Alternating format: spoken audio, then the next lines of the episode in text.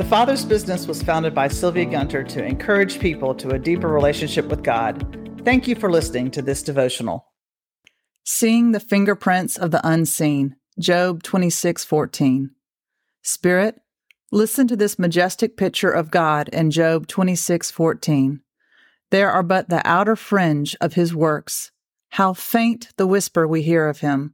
Who then can understand the thunder of his power? And in 1 Peter 1 8, though you have not seen him, you love him. And even though you do not see him now, you believe in him and are filled with an inexpressible and glorious joy.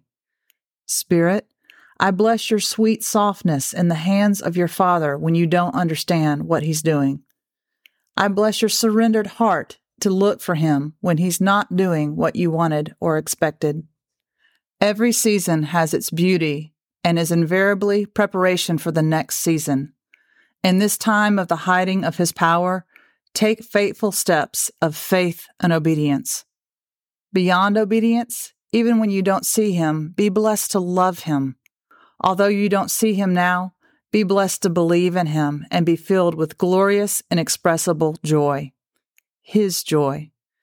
Be blessed with eyes to see the fingerprints of his ways in your ordinary days knowing that he says, My thoughts are not your thoughts, neither are your ways my ways. As the heavens are higher than the earth, so are my ways higher than your ways, and my thoughts than your thoughts.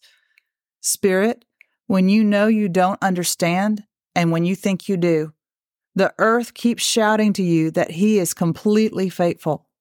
The words of his mouth go forth as faithfully as rain and snow water the earth and make it bud and flourish and yield seed for the sower and bread for the eater. That's the law of the harvest. He promises that his word to you is like that. It will not return to me empty, but will accomplish what I desire and achieve the purpose for which I had sent it. Spirit, as you see seed time and harvest in the natural yield its return every year, Enter his gates with thanksgiving and come into his courts with praise, that you will reap a spiritual harvest as you sow in faith and joy. Worship leads you to a place of rest and trust in his faithfulness, his sovereignty, and his love. Be blessed to see that God is there, increasing your knowledge and experience of himself. Know this with each place he takes you in those circumstances, he draws you deeper into himself. The length to which God takes his own is beyond comprehension. Spirit, even when you see only the edges of his ways, hear only his smallest of whispers, and cannot understand him, he is the best. Even when he seems to have withdrawn from you, he promises that you will go out in joy and be led forth in peace. The mountains and hills will burst into song before you, and all the trees of the field will clap their hands. You can celebrate him in the growth points of your journey, even in his faintest whispers. Remember Elijah. God was not in the violent wind or the fire or the earthquake, but in the gentle blowing of the still small voice.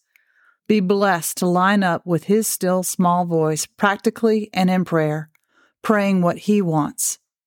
Be blessed with an upgrade of your image of God because what you think about him, who he is to you, is the single most important element in pleasing Him in every respect, so that you might bear much fruit in every good work.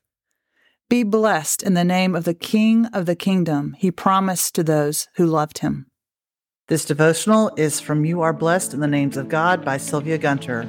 For more information or to order your own copy of this resource, please go to www.thefathersbusiness.com.